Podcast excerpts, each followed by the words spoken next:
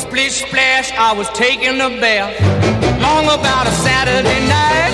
Yeah. 점심 먹고 유쾌한 시사 디저트 한 입. 최영일의 시사 본부. Well, I stepped out the tub and put my feet on the floor. I wrapped the towel around me and I opened the door. And in a splish splash, I jumped back in the bath. Well, I was out of 네, 시사본부 매일 이 시간 청취자분들께 드리는 깜짝 간식 선물 오늘도 준비가 돼 있습니다. 붕어 아이스크림. 뭐 금방 머리에 떠오르시죠? 자, 코너 들으시면서 문자로 의견 보내주시는 청취자분들에게 붕어 아이스크림을 보내드리도록 하겠고요. 짧은 문자 50원, 긴 문자 100원이 드는 샵 9730으로 의견 많이 많이 보내주시기 바랍니다. 자, 이번 주에 월요일 IT본부로 시작을 하겠습니다. 자, 이 알아두면 유익한 IT 이슈를 쏙쏙 소개해 주시는 시사본부의 꿀보이스, 얼리어답터, 김덕진 미래사회 IT 연구소장 나와 계십니다. 어서 오세요. 네, 안녕하세요. 반갑습니다. 김덕수입니다. 자, 이 세계 최대 OTT 플랫폼 네. 그동안 난리 난리 많은 얘기가 나왔던 넷플릭스 구독자가 감수세로 돌아섰다? 네, 이게 좀 어떻게 보면은 큰 신호탄이 아니냐라는 이야기들이 많이 나오고 있어요. 왜냐면 이게 감소세가 11년 만에 처음이에요. 어, 그러니까 2011년 이후로 계속 가입자 수가 늘었는데 창사 이후 처음인 거죠. 그러니까 2011년 이후라고 음. 정확하게 표현드릴 수 있을 것 같아요. 왜냐면 그전에 다른 서비스를 했었으니까. 네. 어쨌든 그런 상황에서 20만 명이 줄어든 겁니다. 4분기보다 유료 음. 회원이 1분기 실적이. 근데 지금처럼 가면 2분기에는 200만 명이 급감할 수도 있다. 뭐 이런 분석들이 좀 나오고 어. 있어요. 뭐 여전히 유료 회원이 2억 2,160만 가구로 상당히 많고 네. 디즈니 플러스가 이제 1억 2천만 명 정도거든요. 그러니까 1억만 명 이상 아직 많긴 한데 음, 중요한 거는 이제 계속 정말 끝도 없이 오르던 것들이 꺾이기 시작했고 음. 그 다음에 이제 국가별의 수치는 좀 나오지 않았거든요. 근데 네. 이제 뭐 예상하기로는 특히나 우리나라 같은 경우 지금 상당히 많은 OTT들이 많이 들어왔잖아요. 최근에 그렇죠, 애플까지 그렇죠. 들어왔잖아요. 근데 그러다 보니까 아마 우리나라도 회원 수가 감소되는 추세 아니냐 뭐 이런 이야기들이 좀 나오고 어. 있는 상황입니다. 이게 이런 상황에서 뭐 전반적으로 매출 역시도 원래 1분기 매출 시장 전망치가 79억 3천만 달러 정도였는데 그거를 이제 1억 달러 정도 이제 뭐 이제 거의 못 따라갔으니까 78억 어. 7천만 달러였고 미달 네 그리고 주가가 최대 한 39%까지 추락하는 뭐 이런 어. 모습들을 보여줬습니다. 최대 39% 주가 추락. 이건 뭐 보통 문제는 아닌 것 같은데. 그렇죠. 그러다 보니까 이른바 이제 어닝 쇼크. 음흠.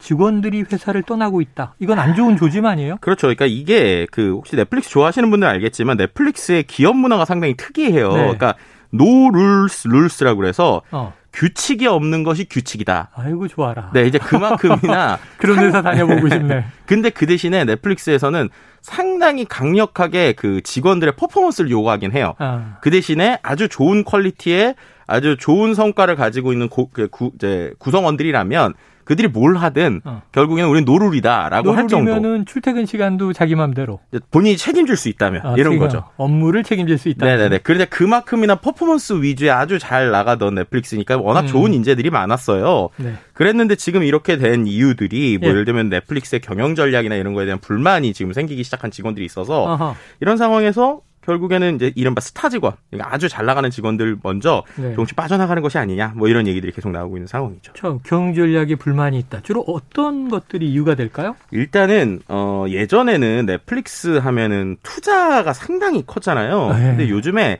약간씩 이제 계속 이런 그 어떤 성장세가 주춤주춤하다 보니까 아. 뭐 이렇게 표현할 수, 뭐 소위 이제 좀 본전 찾기라고 표현을 할까요? 아, 네, 그런 모습들이 나오는 거예요. 과감한 투자는 줄어들고 그렇죠. 뭐 예를 들면은 가성비가 좋은 저예산 드라마를 계속 만든다든지 오징어 게임? 아니 오징어 게임 정도는 괜찮죠. 근데 이제 뭐 그래도 어쨌든 비슷한 예, 그런 것들도 있고요. 또 어떻게 보면 이제 구독에 대한 피로감이 사람들이 느껴지고 있는데 네. 예를 들면 이제 결국 그런 거죠. 컨텐츠가 계속 이제 완벽하게 좋은 게 아니라 조금 가성비 좋은 게 나오니까 사람들이 어 이제 볼 게 없어지는데 뭐 이런 느낌이 든단 아. 말이에요. 근데 이제 그런 느낌이 들 때 뭐 예를 들어서 그래도 고객을 위한 어떤 서비스를 더 하면 모르는데 어. 가격을 뭐 조금씩 계속 올린다든가 어. 아니면은 공유 서비스 같은 걸 못 하게 한다거나 어. 아니면 또 이제 수익이 모자르니까 다른 방식으로 자꾸 수익을 내려고 하는 그러니까 결국에는 컨텐츠의 본질에 집중하기보다는 이제 본인들의 수익 창출 혹은 이제 어떠한 이제 수익에 대한 증가에 대한 것들을 가- 자꾸 보니까 이제 no rule이라고 생각했었던 이 직원들이 네. 아 우리는 정말 좋은 퍼포먼스를 내기 위해서 하는데 어, 이런 결정들이 우리의 퍼포먼스를 막는다 뭐 이렇게 생각하니까 어떻게 보면 이제 오히려 스타 직원들은 어, 어, 나 이럴 거면 넷플릭스 나갈 거야. 약간 아. 그런 그림들까지 나오고 있다. 뭐 이해가 돼요. 초기에는 아 우리 회사는 혁신 기업이야, 파격적이야 그러다가 음. 아 결국은 우리 회사도 돈 버는 게 목적이구나 이렇게 되면 이제 실망감이 조금씩 머리를 들게 되는데 자 또 한 가지는 이런 거예요. 꼭 넷플릭스만의 문제다 이렇게 낙인 찍기가 어려운 게 네. OTT가 워낙 많아졌잖아요. 그렇죠. 그럼 이제 경쟁 환경이 격화되다 보니까 넷플릭스만의 차별성이 좀 약해질 수밖에 없다. 그렇죠. 이 저 일종의 그 환경 분석 어떻게 생각하십니까? 그러니까 일단은 우리가 최근에 그 파친코라고 하는 컨텐츠에 그 대한 애플을 이게. 가입해야 되나 말아야 되나 고민 중이에요. 그러니까요. 그러니까 그만큼 어, 어떻게 보면은 애플 TV 플러스가 상당히 최근에 공격적으로 좋은 컨텐츠를 많이 만들고 있어요. 네. 그리고 또 이제 뭐 우린 폭망했다 뭐 이래가지고 뭐 네. 위워크에 관련 그러니까 다큐멘터리 드라마 뭐 이런 다양한 형태들을 애플이 아주 공격적으로 나오고 있거든요. 아, 위워크도 극장 개봉이 아니에요? 네 그렇죠. 네. 그런 얘기들 또 이제 최근에 이제 아마존에서도요 아주 좋은 오리지널 컨텐츠 또 이제 준비하고 있다고 하는데 한 5천억 정도 들여서 음. 이게 반지의 제왕 있잖아요. 네. 반지의 제왕 프리퀄 뭐 이런 것들을 제작한다고 오. 해요. 그러니까는 어 이른바 이제 쩐의 전쟁이 되고 있는 거죠. 아, 그러네요. 예, 그러니까 좋은 컨텐츠를 만들 수 있는 팀들을 아주 많은 OTT들에서 가져가기 시작을 하고 네. 특히나 이제 뭐 애플이라고 하면 솔직히 현금 보유고가 전 세계 최고인 기업이잖아요. 그렇죠, 그렇죠. 그런 기업들이 돈을 쓰기 시작을 하니까 아, 과연 이런 상황에서 넷플릭스가 가지고 있었던 스트리밍에 대한 어떤 어, 대대적인 투자 아니면 거기에 있던 포지션이 잡힐 것이냐라고 하는 고민이 하나 있고요. 네. 두 번째로는 기존 미디어들도 OTT에 계속 들어온다라는 거예요. 예. 어, 예를 들면은 뭐 우리나라만 해도 뭐 웨이브나 아니면 네. 티빙 같은 곳들이 오리지널 컨텐츠를 계속 만들잖아요. 네, 네. 근데 전 세계적으로 보여도 특히 HBO라고 하는 어. 아주 이제 TV 쪽으로 유명한 영화나 드라마를 하는 업체들 어우, 있잖아요. 예전에 미니 시리즈 하면 그쪽 걸 많이 봤죠. 그렇죠. 그런데 그런 데들도 HBO Max라고 해서 OTT를 계속 만들고도 있고 네. 또 디즈니 역시도 최근에 디즈니 플러스라고 하는 상당한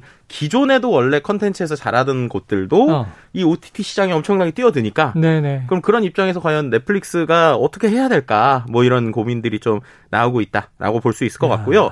또 한 가지는 음. 궁극적으로 또 소비자들 입장도 생각을 해봐야 돼요. 네네. 왜냐하면 예전에는 넷플릭스 하나밖에 없을 땐 네. 예를 들면 뭐 한 달에 뭐 만 원, 만 이천 원 낸다고 그래도 음. 아, 그럴 수 있네 이렇게 그렇죠, 생각하는데 그렇죠, 그렇죠. 아까 말씀하신 것처럼 아니 파친코 보려면 애플 가입해야 돼? 그럼 또 만 원 더 내야 돼? 그러니까요. 뭐 또 하면 뭐 우리나라 거 하면은 한 달에 5, 6만 원 이제 금방 넘거든요. 채널을 다 보려면 그렇죠. 근데 그게 컨텐츠 하나 때문에 보는 경우가 많단 말이에요. 음. 그러면 어 이거 지금 다른 거에 새로운 걸 바쁘게 봐야 되는데 어 얘는 지금 이제 내가 한 달 동안 볼 게 없는 것 같아. 네. 라고 하면은 해지를 하면 예를 들면 해지했을 때 불이익이 있거나 아니면 뭐 연 뭐 월정액이 있거나 그러니까 월정액이 아니라 예를 들면 1년에 계약을 네, 했을 네, 때 네, 네. 할인을 한다거나 이런 게 있으면 아 그거 아까워서라도 안 할 텐데 아. 그런 거 없잖아요. 그렇죠. 그러니까는 아 뭐 또 좋은 거 나오면은 한 달 있다 또 봐야지 라고 하면서 또 가입자가 이제 해지가 됐다가 또 유료로 했다가 이런 식의 결국엔 선택적으로 소비자들이 OTT를 봐야 되는 이런 스트리밍 전쟁의 상황이 결국에는 혼자서 계속 독주하고 있었던 넷플릭스에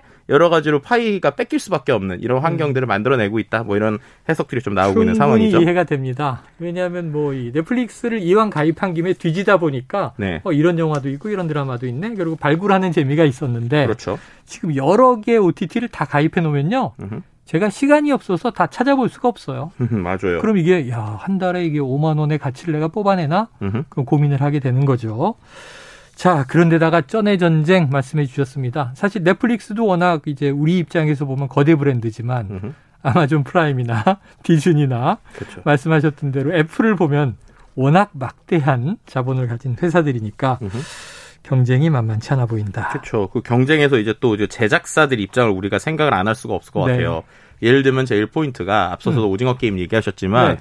국내의 많은 제작사들이 한동안 방송국에 안 가고 넷플릭스로 달려갔잖아요. 네네. 성금 주고. 그쵸. 넷플릭스로 가면 선금 주지, 그리고 내가 원하는 대로 막 만들게 자율권 주지, 음. 네. 그리고 어쨌든 몇 퍼센트긴 하지만, 거기에서의 그 마진에 대한 것들을 제공을 해주는 어. 이런 것들이 있었죠. 한 가지 아쉬운 거야, 뭐 이제 라이선스에 대한 것들이나, 아니면 우리가 이 컨텐츠가 잘 됐을 때 이거를 뭐 one source multi-use 해가지고 다른 네, 컨텐츠를 만든다거나, 이런 것들은 어려웠잖아요. 네. 그래도 중요했던 건 어쨌든 말씀해 주신 대로 선금을 많이 주니까, 음. 그리고 선금을 많이 주고 내가 자유롭게 하게 도와주니까, 네. 이었는데 이것도 이제 조금씩 변화들이 생긴다는 거예요. 어. 예를 들면 제일 큰 것 중에 하나가 예전에는 말씀드린 것처럼 뭐 제작 과정도 간섭 안 했고 시청률도 네, 네. 신경 안 썼는데 지금부터 넷플릭스 경영진들이 기존의 영화사나 방송사들처럼 뭐 프로그램 개발 단계에서 각본 줄거리 제작 과정에 조금씩 관여하겠다. 아. 이런 얘기를 하는 거죠.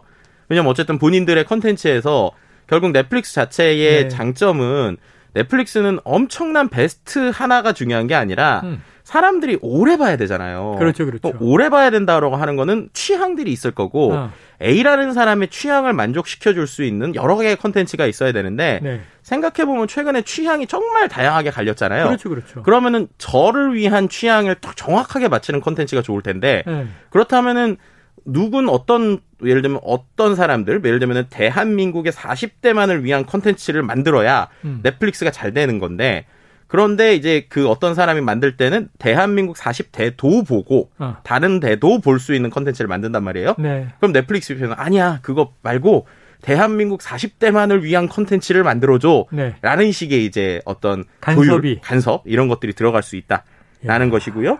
그 다음에 이제 어떤 그 마진에 대해서도 지금 이제 순수 제작비의 20에서 35%의 마진을 더해서 제작비 지급하는 방식을 제작비의 일정 비율이 아니라 음. 일정 금액으로 이제 표시하겠다 이런 얘기들 좀 나오고 있어요. 네. 그러니까 아예 그냥 절대값으로 네가 뭐 얼마짜리를 하든 뭐 우리는 무조건 받으면 뭐뭐몇억 줄게 딱 이런 네, 고정비면 이제 그런 것들 역시도 이제 마진이 늘어나지 않게 하는 방식이잖아요. 어. 이런 고민들이 계속 나오고 있고 외부 컨텐츠에 대한 라이선스 비, 뭐 비율도 줄이려고 하고 있고 네. 이런 것들이 뭐 전반적으로 보이고 있는 상황이죠. 종률제가 아니라 정액제 방식으로 네. 바뀐다. 결국은 다 이제 경영상에 서로 간의 이익을 좀 극대화하기 위한 또 싸움이 벌어지고 있는 건데 자, 월정액 비용도 비싸지고 자, 비싼 요금제는 결국 자충수가 되잖아요. 그렇죠. 지금 이제 계속적으로 비, 가- 금액이 올라오고 그다음에 이제 아 이거는 정말 좀 아 이거 과연 해야 되나라는 것 중에 하나가 지금 나오고 있는 게 음. 낮은 요금제를 제공하면서 광고를 넣는 모델을 지금 생각하고 있다고 해요. 네. 그러니까 지금 넷플릭스의 제일 장점 사람들이 얘기하는 거에서 이제 해, 국내 거랑 비교할 때 아 국내 뭐 예를 들면 케이블은 내가 유료로 돈 주고 뭐 네. 천원 주고 사도 광고 두세 개 나서 아 짜증나 이러는데 맞아요. 넷플릭스는 그냥 틀면은 광고 없네 이런 그렇죠, 거잖아요. 그렇죠. 근데 그러다 보니까 금액이 계속 올라갔단 말이에요. 네. 그러니까 예를 들면은 절반 정도 가격 한 5천 원, 6천 원 정도를 하면서 음.